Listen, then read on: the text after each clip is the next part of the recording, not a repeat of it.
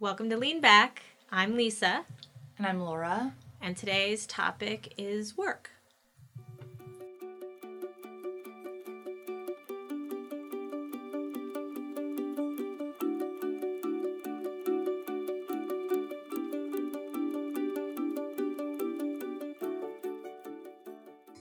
So, we generally talk about lean back as a philosophy. Um, and this week we're wanting to talk about work. And so, I think probably a good place to start is talking about how lean in relates to work because lean in is a philosophy about work. So, maybe we should start out by talking about how lean in is problematic and how it relates to why work is problematic. What do you think? I suppose that my primary objection to lean in is that it really doesn't question the assumptions that govern the workplace at all, particularly those where race and gender and sexuality and class converge. So it's sort of like gendered integrationism. It doesn't question the norms that people are within. It just asks them to play the game, you know, more completely. And I think that that's horrific because it doesn't actually challenge any of the conventions that are undermining the participation of women and people of color and differently abled people and neurodiverse people, you know, in the workplace. And it's certainly not empowering them. It's Right. just making them assimilate into an already patriarchal, white supremacist, mm-hmm. heterosexist, you know, corporate culture. Right. I think lean in is, in some ways, just asking women to work harder. I know once I saw um, someone speak at the university about women in the workplace and how to succeed as a woman in the workplace, and she gave a quote by Will Smith about running on the treadmill. Will Smith says something along the lines of, "I'm going to be on the treadmill the longest." Longest. And I presented this question like, you know, what about running on the treadmill in high heels and running on the treadmill when you've got uh, childcare? You've got to pick up your kids and you've got to get off the treadmill to pick up your kids. It's different. So Will Smith, yeah, fine, stay on the treadmill, but Will Smith isn't running on the treadmill in high heels, which is an expectation that women have. He's not running on the treadmill and like having to maintain certain expectations about what it is to be female and what it is to, you know, have particular physical qualities and uh, particular expectations of motherhood and things like that. So to me, it's like not just running on the treadmill for women. And it's like you have to do all of these other things. And that's why lean in is hard for me because it's like, okay, we'll work harder, but there are all these other expectations that women have.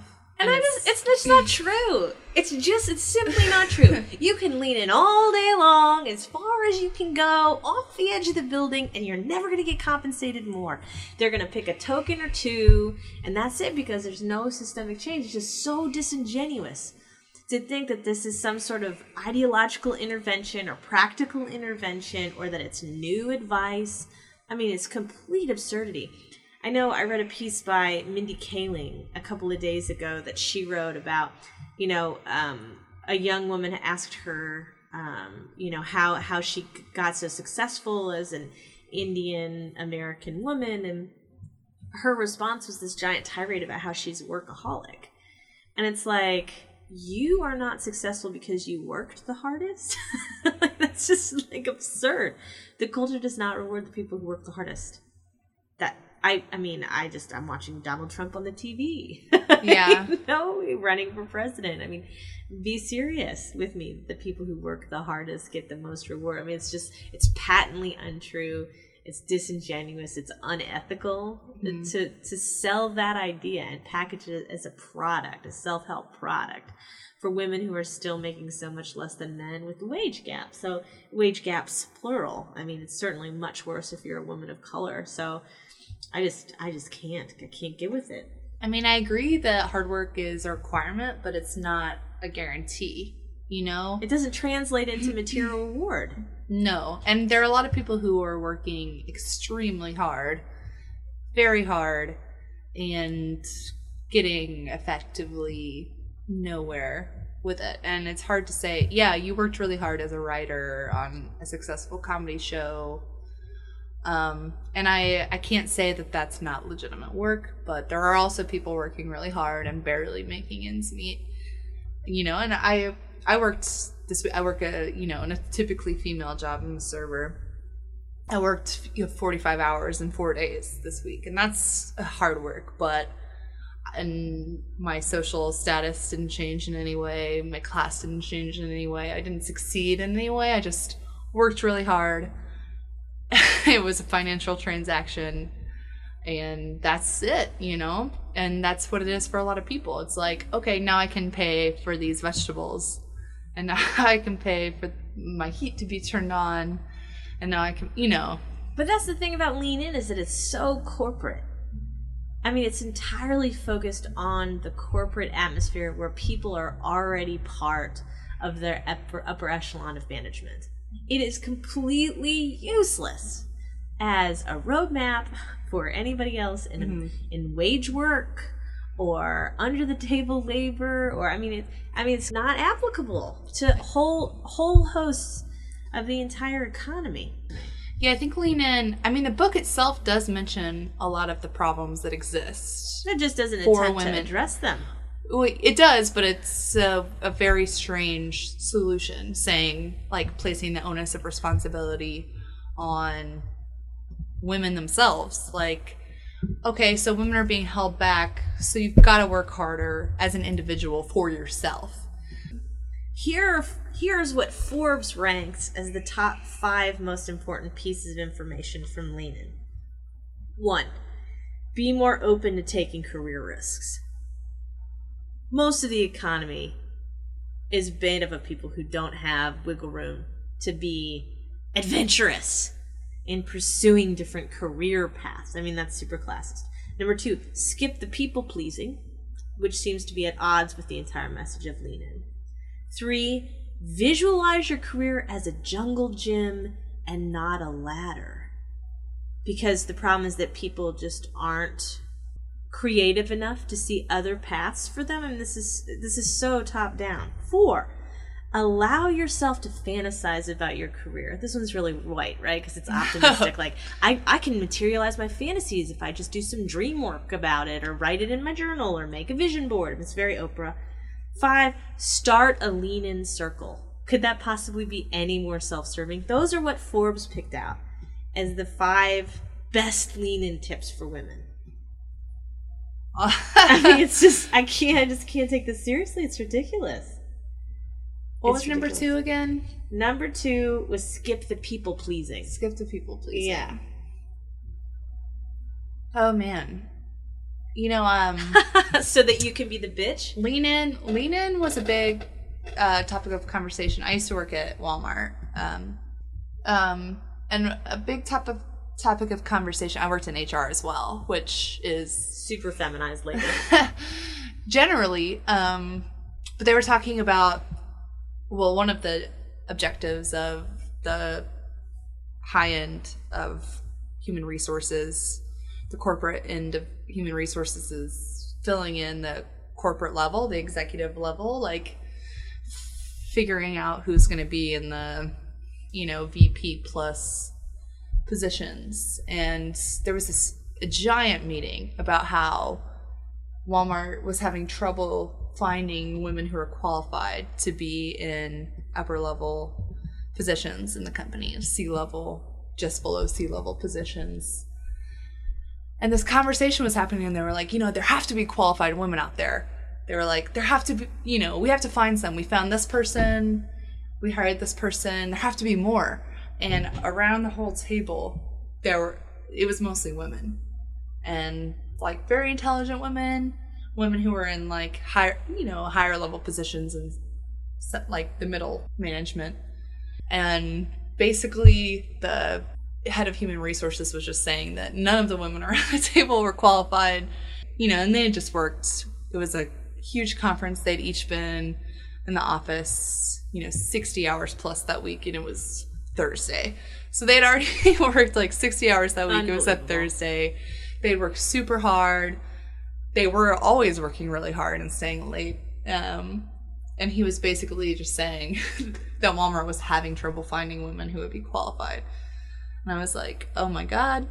I couldn't imagine what was going through. And I, of course, I was like doing tech help and administrative stuff for this meeting. So it didn't apply to me, but I, was, I couldn't imagine being in the position of having worked so hard. like all, those women, were leaning in. yeah, of All course, them yeah, and they had all read Lean In, and they're all like applying it to their lives, and I could see that because I worked with them. Uh, and then they heard, you know, that Walmart had no qualified women That's- to be. That's the thing that's so insulting is that Sandberg in the book is like women hold themselves back, Mhm. which is it's I. Are Yeah. You, are you living in the world? Be serious. Like that is the victim blaming that is so problematic. Women are not holding themselves back. Uh-huh. Women are not underpaying themselves. Yeah, I mean, women are not setting the expectation. It's not Mm-hmm. like all of women's needs are met in the workplace and then they're just like not doing the labor. They're not just like Mm-hmm. Yeah. cutting the mustard. It's just it's absurdity to me. The thing that is true is that women live in such a culture of deprivation for reward or positive encouragement or mentoring or even material rewards that of course they're going to buy this book and then try and apply it because it's a bestseller and somehow it's going to mm-hmm. translate into those financial incentives for them. And it's I, I just i just think it's wrong. Well, mentoring is like a huge thing now in companies, but now a lot of the mentoring for women centers around lean in. That's the mentorship, and it's like all been distilled to this message that isn't exactly useful.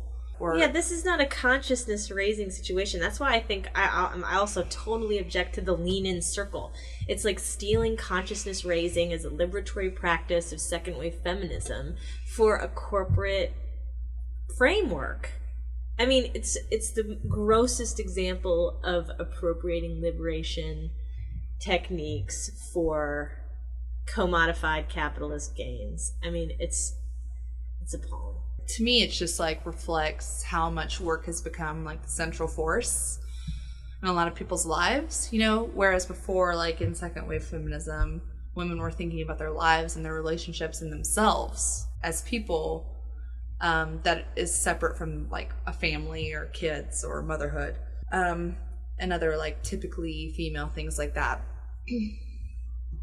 or typically like female roles. And now the conversation is about work because work is now like how people define themselves. It's like the central focus of people's lives. Like the question i get the most often as a young person who graduated recently is what are my plans? What are my career plans? What am i doing?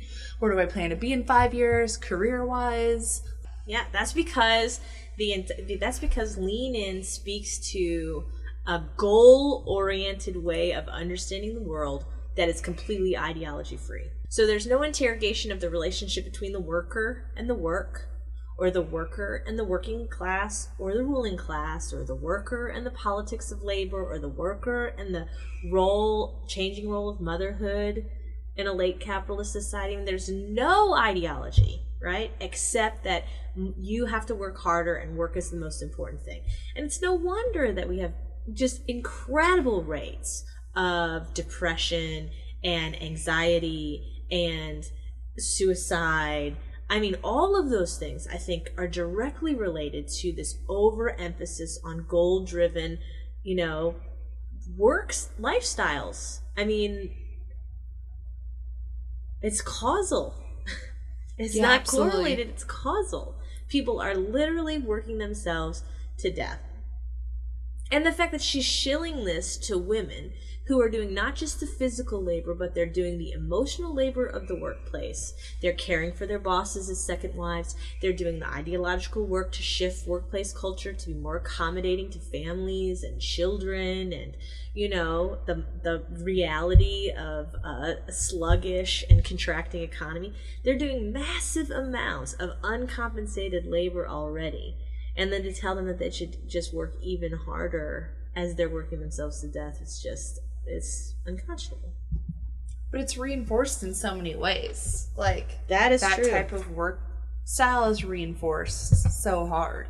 You know, there's kind of like a culture of um, first in, last out. Mhm. And honestly, that can be rewarded a lot of times, whether like you can produce like very little work over a longer period of time, but just like appear to be productive and that is fine. I mean, there's like something about seeming like you're working hard.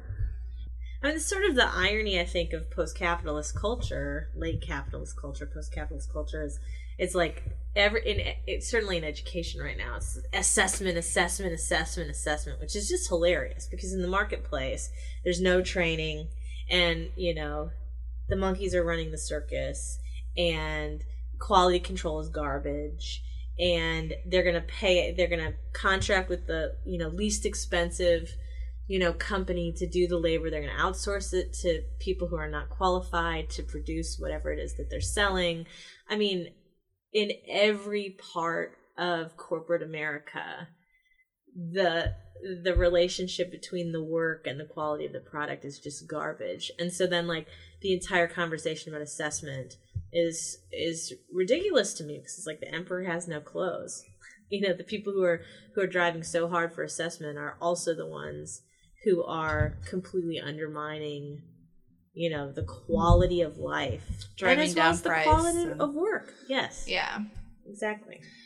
I mean i don't know. Sandberg especially with her being in tech in the field of tech there's a glaring silence about mining silicon and about the production of computer technologies and about outsourcing you know the production of technology to places that have no you know strict labor laws or osha regulations or environmental regulation or i mean the only people that lean in is concerned about with are, are upwardly mobile upper management whitish women who are heterosexual. That's it you know, there is zero context for how this hyper competition is destroying the lives of poor women of color in the US and elsewhere. And there's no interrogation of the relationship between globalization and slavery. And I just, you know, it's very hard for me to, even though she calls herself a feminist, to even see this as remotely conversant in the concerns of feminism, even from the second wave on it's so grossly ahistorical and I don't know. It lacks any real context for the struggles of women who don't look and act like Sandberg. It reminds me of um, there was um, an article by Laurie Penny in the New Statesman, and she talks about um, how the conversation's often about the glass ceiling. And she, there's this like nice quote by her that says, um, "Oh, while we're worrying about the glass ceiling, there are millions of women standing in the basement, and the basement is flooding." And to me, that's like a really nice representation of how some women are just trying to like have a decent life period they're not even thinking about making it to the top they're just like they want to feed their families they want to you know just Yeah. get out of a difficult cycle and that never enters in to larger conversations That's because Sandberg is selling the lie that class mobility is possible. It's not. All of the sociological data shows that there are very few people who actually transcend class, especially as the rich poor gap has mm. grown, you know, in the years of the Bush administration. and particularly in the united states Yes. it's one of the lowest rates of social mobility of developed nations But it's interesting because when Sandberg does talk about the relationship between the U.S. and other countries, this is the kind of stuff she says. She talks about gratitude in comparing the lives of American women to those of other women around the world, and talks about how that that gratitude and this sort of like we're not the worst, it's not the worst. Well, we should be grateful for what we have, which is a terrible perspective in terms of understanding feminism. I mean, how arrogant is that? You know and then and then to be like we have it so much better and that oh the treatment of women is so much worse than other places. It's like it's all linked together. It's such an unsophisticated assessment of where we are. We're worst in the world in maternity leave. We're almost at the top of of mother mortality. I, I mean, it's it's actually not even true that women are doing better. Per capita. Their income's higher, but of course, that's the only rubric that matters in lean in is how much per capita income that you have or household income. I mean, it doesn't matter if you're dying in the hospital because of a forced C-section. It doesn't matter that you don't have comprehensive health care or, you know, family medical leave or Mm-hmm. paid maternity or a thousand other rubrics that are standard in countries whose wealth does not surpass the US. I mean, And even on measures of like leisure and happiness, it doesn't matter. Like none of those things are taken into account. And but then it's also like these internal things like, you know, she says, you know, yes, there's structural discrimination, but women are hindered by barriers that exist within ourselves. Our lack of self-confidence, not raising our hands, pulling back when we should be leaning in. I mean, I just.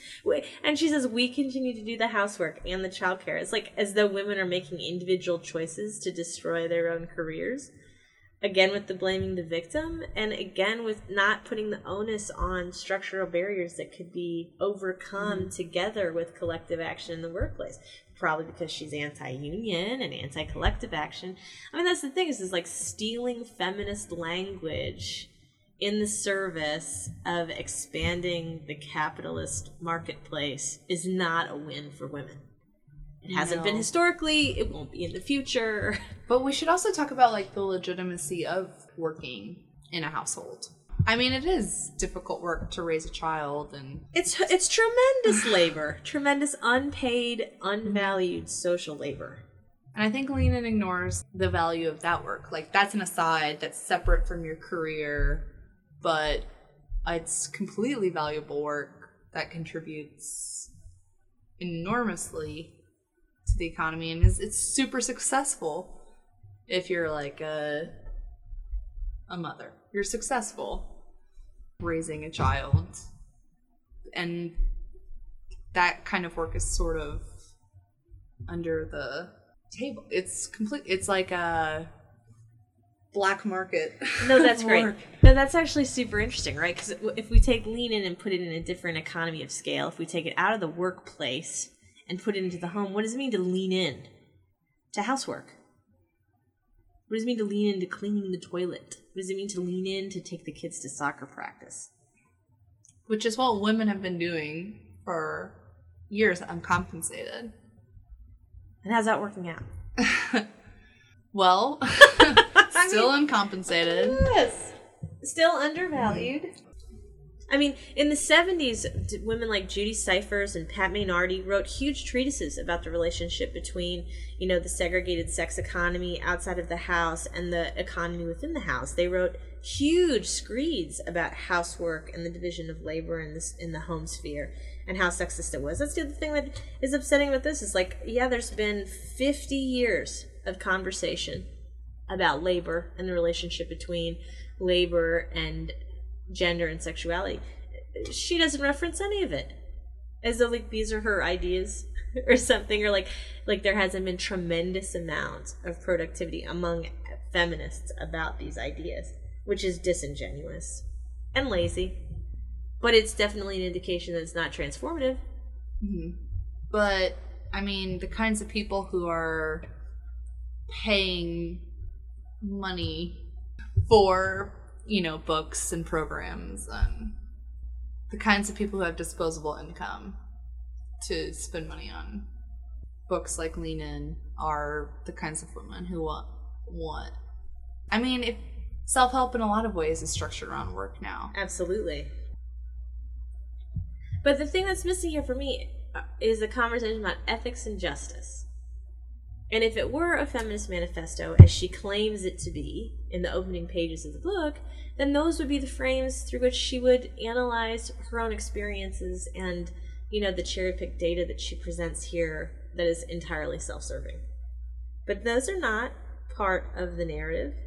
There's no question about the ethics of leaning in Right. there's no there's no actual assessment about what might be the drawbacks or massive costs of leaning in further Yeah, like I, I always talk about how when you lean into a company that doesn't like try Value and catch you? you? try and catch you, Ah. that you fall on your face. But I don't often talk about what happens to that person who doesn't catch you. You know, like they're at fault in some ways because they exploited the amount of work that you put in without compensating you for it, rewarding you in any way. Lean in in a lot of ways, and it's very useful for companies to talk about leaning in because it's like, yeah, I mean, you guys, Should work harder you for guys us. should, yeah, and they have no incentive, you know, to actually. They have every incentive to promote lean in, and no incentive to actually change any structures to their company. And I mean, there's things like lean in happening, and then people still like talk about how women being the head of household is destroying families and bad for families.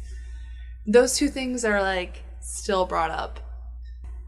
Yeah, when when corporate managers are enthusiastic about an idea, it's a red flag for me, especially when the product is touting itself as anti, you know, corporate or transformative to the corporate atmosphere.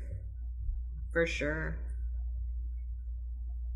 But but yeah, there's no there's no ethical assessment whatsoever about what the relationship is between the women in the workplace and the men that they're leaning into or what those compromises might do to their character or their you know mm-hmm. endurance or their long-term career strategy or their relationships in the workplace or their relational power or i mean just all of these other variables that are incredibly important for women assessing their own sense of satisfaction about their life and the quality of their life are just not even broached. It's just it's hard for me to see how lean in is a strategy that would ever promote social, emotional, or material success for anybody. Except for sycophants who are going to get rewarded for sucking up to power. And if that's that's the best strategy that you have for getting ahead, uh, that's not really how it works for women and folks of color and differently abled people. And I mean, um I I guess you could argue that you can work really hard to achieve a certain kind of power that allows you to change the system from within. But I think once you spend so long, you know, leaning in and thinking about getting ahead, it changes, you know? I know working for companies it's hard not to get out of that like drive for advancement and it's hard to like make a decision that would be politically unpopular in a workplace that could you know jeopardize all of the work you did like once you've leaned in for long enough to get ahead becomes like counterintuitive. Sheryl Sandberg talks about like at Google asking for parking for pregnant women. Close parking. But it was nothing something she never considered you know or that the company ever considered for women who are in smaller positions. She had to get ahead and like near the top of the company to bring it up. And that's i mean of course like a really small it's really small. Negligible But that's the thing. It's small, and and it may help some people. But the thing that I find so offensive is that she'll take those examples from Google or Facebook or whatever, and then say things like, "We can reignite the revolution by internalizing the revolution." Is this Ronald Reagan?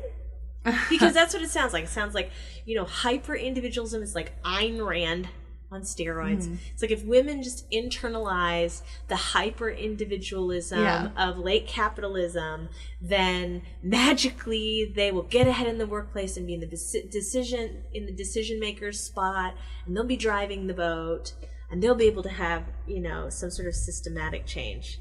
But it's like That's not a systematic change. No.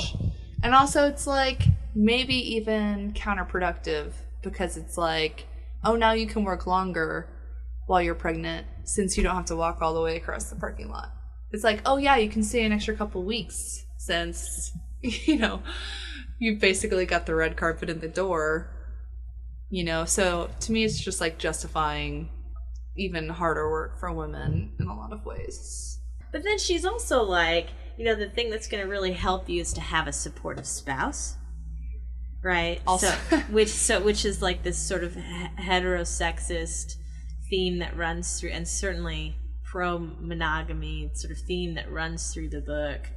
You know, and and that person is in the book is always male. So it's not like it's not like Sandberg got ahead on her own with her own, you know, chutzpah. In the book, overwhelmingly she credits her success to her male spouse. And this is, of course, the problem that happened at the end of second wave feminism, as lesbians were like, yo, all of you white feminists won't leave your husbands, and so your ability to transform the culture is indicted by the fact that you are benefiting from the very culture that you profess to want to change. And Sandberg's no different. She she married well, you know, into a household that also that had two incomes that were in the top point, you know, oh oh oh one percent of the one percent. I mean, her financial, you know, wealth propelled her success.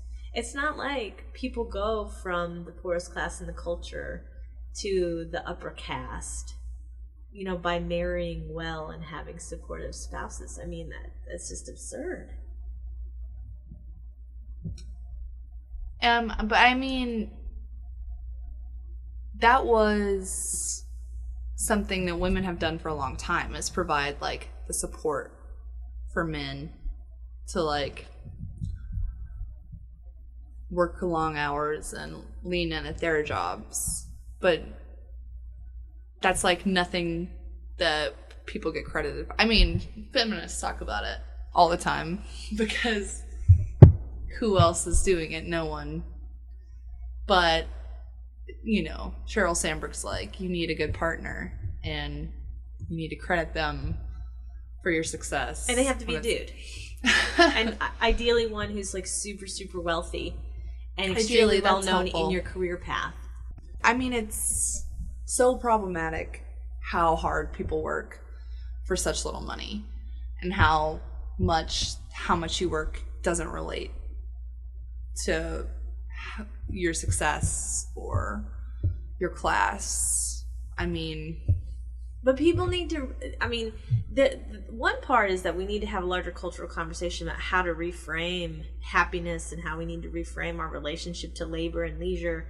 I mean, as an academic, the thing that I I, I care most about uh, in terms of my life happiness is having flexible time. I don't mind working hard as long as I can decide, you know, Yeah. when to show up and when not to show up.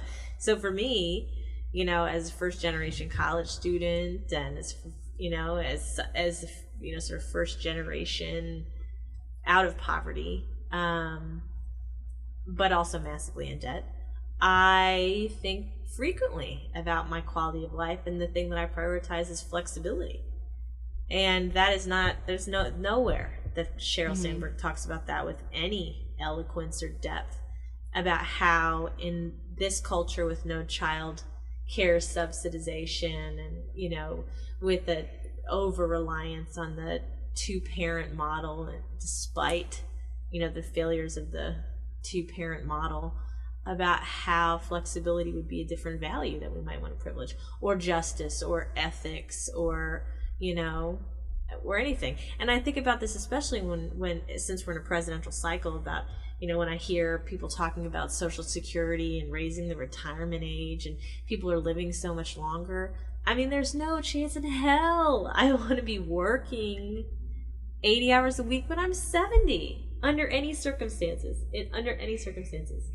I know like people talk about millennials in the workplace having different values, like that they care less about how much they make Yes. and more about like what the hours are like and what the culture is like and flexibility in particular. Like the priorities have kind of shifted for millennials in the workplace and um how like people who have been in the workplace for a long time discuss that mindset where like millennials are prioritizing flexibility and like Uh-huh. will basically just and they want like a lot of responsibility very quickly. And people who've been in the workplace for a long time are basically like, that's such an entitled point of view. If you want flexibility and that's something you prioritize, that's considered to be like Out a line. sign of it. yeah. Like you're entitled. You want a lot of responsibility at work really quickly. That's that's ridiculous because because everything has been structured in this way for so long. In that way know. being hyper hierarchical and super patriarchal and top down Yeah. management styles and everybody's tired of it i mean i just feel like everybody that i talk to that talks about their job regardless of what kind of work they're doing and i feel like i socialize broadly in the culture is just fatigued Yeah. with the minutia and the bureaucracy and the lack of training and the lack of um, authority to make decisions and poor leadership and uh, nepotism you know and also certainly in the south this sort of like it's not your turn yet wait your turn culture Mhm. and the turn never comes for women or people Yeah. of color it never comes unless they're being Yeah. tokenized And I know, uh, actually, when I was at Walmart, I found my general responsibilities very easy. And I would finish them, re- you know, with relative ease. And I asked for more responsibilities. Like, I would ask to do, like, I knew projects that needed to be done. I was aware of them. And I would say, you know, I, you know, I can take that on. And my bosses would respond by giving me busy work like notes that they had taken. They wanted me to type it up. that's because they wanted to hoard power But that to me, because they're like, there are certain levels, you know, and they're like, well, okay, that particular thing that you want to do is classify, even though I have the free time, the mental ability, and the, desire yeah, interest in doing it, even though all of those things are true, it's like, oh, no, no. There are certain structures to things, and you can't do that because this requires you to be at a Q2 L4 position and you're at a Q1 L, you know, whatever. All these like classifications of positions, even though it's nonsensical, really, because it has no relation to someone's abilities. And I know, like, for higher level people, there's like uh, some kind of thing that's been invented by consultancies or whatever called hay points. I don't know if you're aware of this. But if you've been in a position, upper management, you receive a certain number of points that like indicate your competency as a leader and a manager and the things you've accomplished and the fact that you've held a particular position. And there are some positions at high companies that you can't get unless you have a certain number of points that are like arbitrarily designated because you've held this position before or whatever.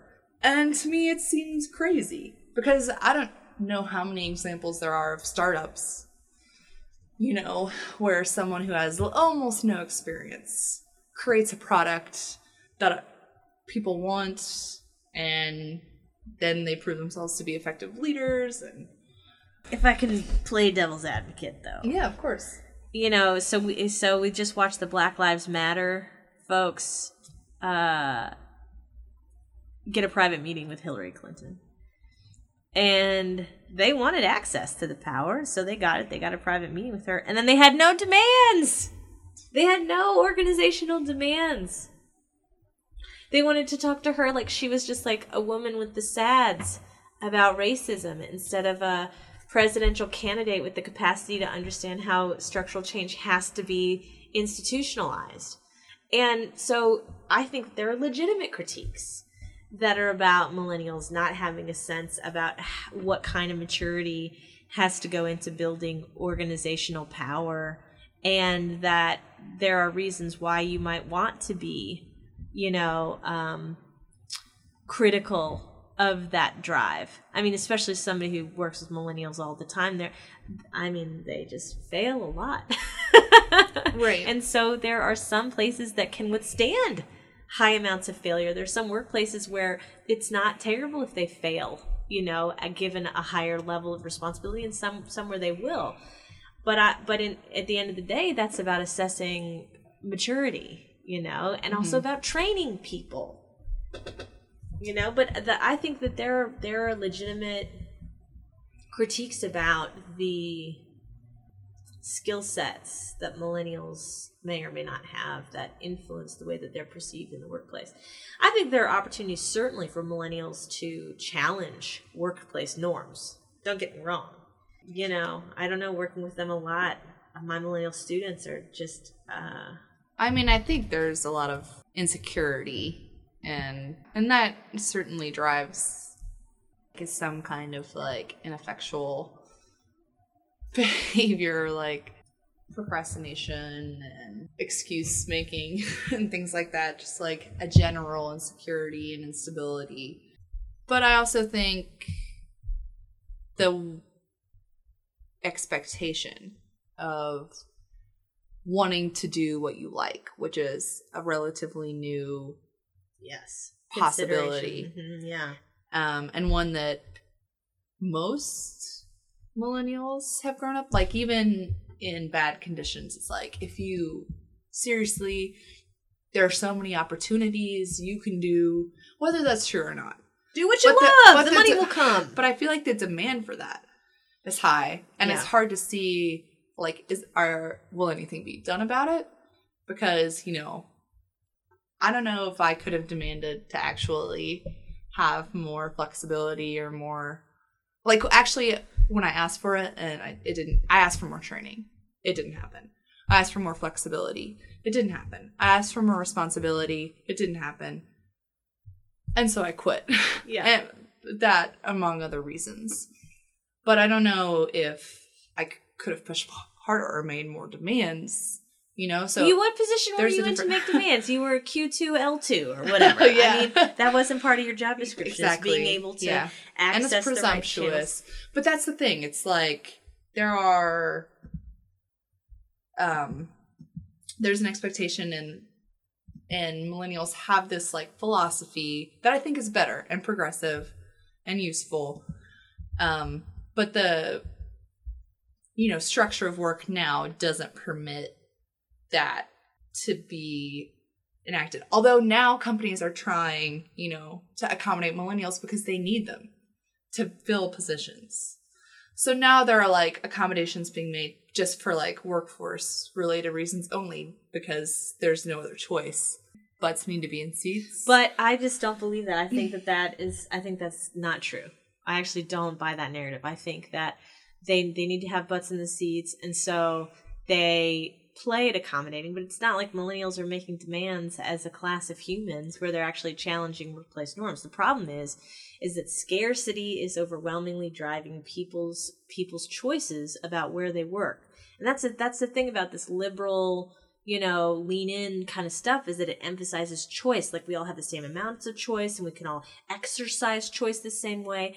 And it certainly doesn't take into account the fact that choice is, is, is predicated upon a bunch of different variables, including social location, geography, class, race, gender, sexual preference, um, you know, married or unmarried, etc. Number of kids. You know, the choice is not something that people are actually exercising.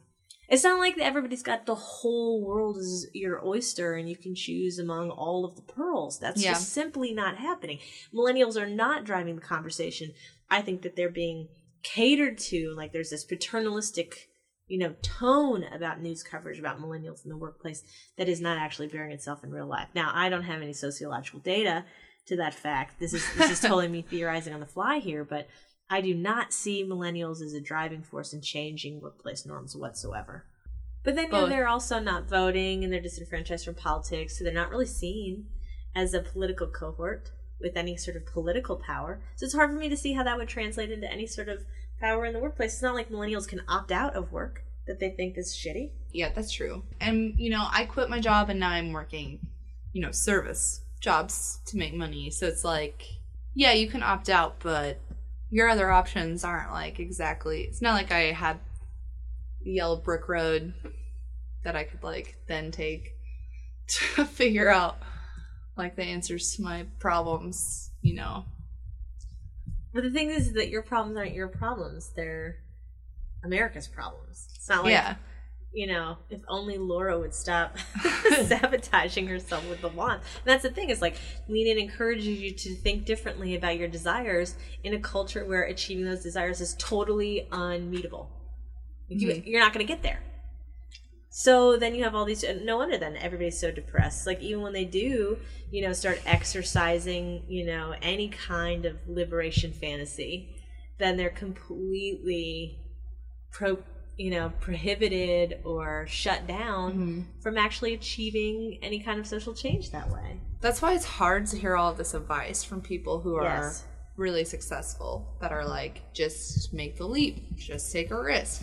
Like I know Richard Branson does stuff like that. He was like, oh yeah, I just like push myself into doing this, and I was like, okay, well, Yeah, but all good the, for you. all the no, newest studies that have come out in the last year show that the thing that that makes the biggest difference in these ultra successful people's lives is the fact that their parents bankrolled them. That Yeah. was the variable.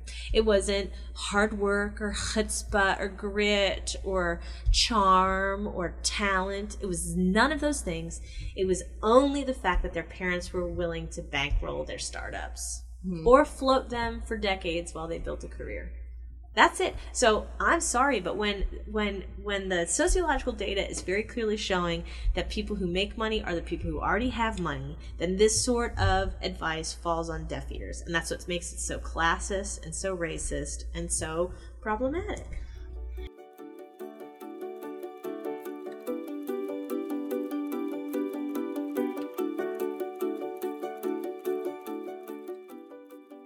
Thanks for listening. These materials are not endorsed, approved, sponsored, or provided by or on behalf of the University of Arkansas Fayetteville.